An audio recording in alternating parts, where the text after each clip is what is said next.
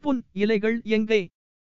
ஓஷவோ ஜப்பானைச் சேர்ந்த மன்னன் ஒருவனுக்கு ஜென் குரு ஒருவர் தோட்டக்கலையை பயிற்றுவித்தார்.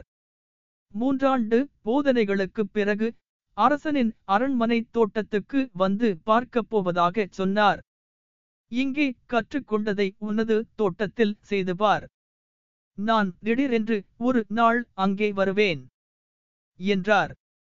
தனது ஆசிரியர் தோட்டத்துக்கு வந்து பார்க்கப் போகும் நாளை அரசன் மிகவும் எதிர்பார்த்தபடி தன் தோட்டத்தை தயார்படுத்தினார். தோட்டத்தின் ஒரு சின்ன மூலையை கூட விட்டு வைக்காமல் கண்ணும் கருத்துமாக பராமரித்தான். ஆயிரம் பணியாளர்களை அதற்காக இரவும் பகலும் ஈடுபடுத்தினான். அந்த நாளும் வந்தது. தோட்டம் துல்லியமாக மாசு மறுவற்ற ஓவியம் போல எழிலுடன் காட்சி அளித்தது. குரு வந்து தோட்டத்தை பார்வையிட்டார். தனது ஆசிரியரால் எந்த தவறையும் கண்டுபிடிக்க முடியாது என்று மன்னன் பெருமிதத்துடன் இருந்தான். ஆனால் தோட்டத்தை பார்த்து கொண்டே வந்த குருவின் முகம் தீவிரமானது. எப்போதும் கலகலப்பாக இருக்கும் குருவின் முகம் இறுக்கமடைவதை பார்த்த மன்னனுக்கு கலக்கம் ஏற்பட்டது. சூழலின் முனத்தை கலைக்க விரும்பிய அரசன் என்ன குறை கூறுவே என்று கேட்டேவிட்டான். தோட்டம் அழகாகவே இருக்கிறது ஆனால் புன் இலைகள் எங்கே? இங்கே உதிர்ந்த இலைகளை காணவில்லை. காற்றில் படபடக்கும் மஞ்சள் பழுப்பு இலைகள் எங்கே? அவை இல்லாமல் தோட்டம் இறந்து போனதைப் போல காட்சியளிக்கிறது. அங்கே பாடலே இல்லை நடனமும் இல்லை. எல்லாம் செயற்கையாக தெரிகின்றன. என்றார் ஜென் கூறு. மன்னர் உதிர்ந்த இலைகள் அத்தனையையும் அப்புறப்படுத்தச் சொல்லியிருந்தார்.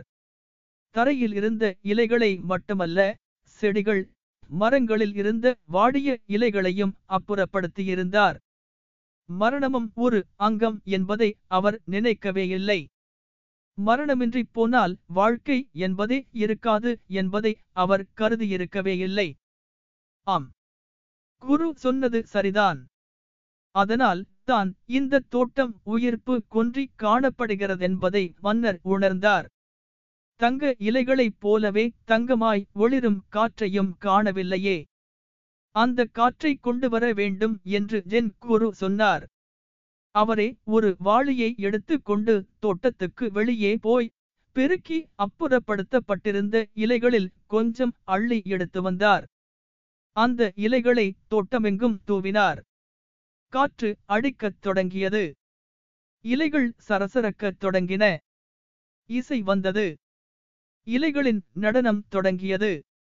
இப்போது வாழ்வு வந்துவிட்டது. காற்றில் புன் மின்னுகிறது என்றார் கூறு. எல்லா எண்ணங்களும் உங்கள் மனத்திலிருந்து உதிர்ந்து விழத் தொடங்கும் போது உங்கள் பிரக்னை வெறுமனே நிர்வாணமாக நிற்கிறது. வெகு ஆழத்தில் உங்கள் வேர்களுக்கருகில் காற்று சுழன்றடிக்க உங்கள் அனைத்து எண்ணங்களும் உங்களிடமிருந்து சுழன்றடித்து வெகு தூரம் சென்று விடுகின்றன. அவை உங்களில் ஒரு பகுதியாக தற்போது இல்லை. அவை அங்கே தான் சுழல்கின்றன. ஆனால் அவை உங்களின் ஒரு பகுதியல்ல. நீங்கள் கடந்து விட்டீர்கள்.